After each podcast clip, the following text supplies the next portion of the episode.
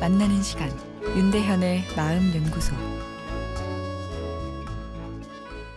안녕하세요. 수요일 윤대현의 마음 연구소입니다. 오늘은 뒷담화에 대한 청취자의 사연입니다. 15년 지기 친구 A와 말다툼을 하였습니다. 저희 둘이 속한 모임에는 6명의 여자친구들이 있습니다.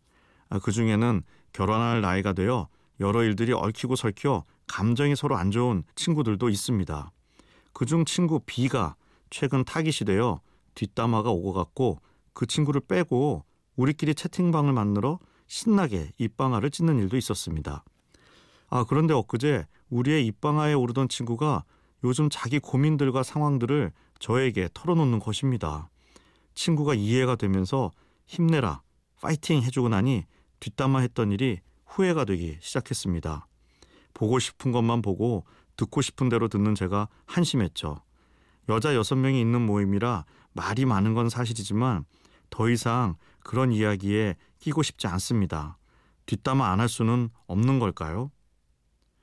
어, 우선 오해가 있는 듯한데 결혼할 나이가 되었기 때문에 또는 여자 여섯 명이 모였기 때문에 이런 문제가 생긴 것은 아닙니다.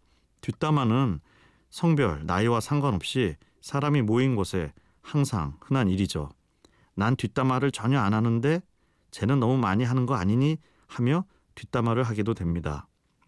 뒷담화란 말은 담화와 우리말의 뒤가 합쳐져서 생긴 말이죠. 뒤에서 하는 말입니다. 회사 회의 때 윗사람 앞에선 방실방실 웃으며 긍정적인 반응을 보였지만 회의를 마친 후 커피 자판기 앞에 모여 우리 팀장 왜 저러니라며 팀원들끼리 속내를 터놓는 것. 잘 그려지는 뒷담화의 사례죠. 회사에서 윗사람 뒷담화를 할 때 중요한 포인트가 아, 목소리를 작게 해야 한다는 것인데요. 아, 제 목소리가 큰 편이라 전공의 시절 뒷담화가 앞담화가 되어 뜨악했던 기억도 나네요. 어, 뒷담화는 왜 하는 것일까요? 아, 먼저 뒷담화는 대체로 단체 활동입니다. 혼자서 뒷담화하는 사람은 없겠죠. 함께 뒷담화할 때 동질감을 느끼게 되고 그때 속상한 감정을 서로 나누어 약간의 위로도 일어나면서 함께 한 사람을 저격하다 보니 우리의 힘도 느끼게 되죠. 앞에선 고개를 숙여야 하는 우리지만 뒷담화하는 순간엔 우리가 더 강해라는 느낌을 받을 수도 있는데요.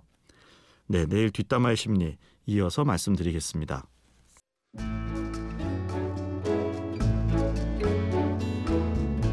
윤대현의 마음연구소 지금까지 정신건강의학과 전문의 윤대현 교수였습니다.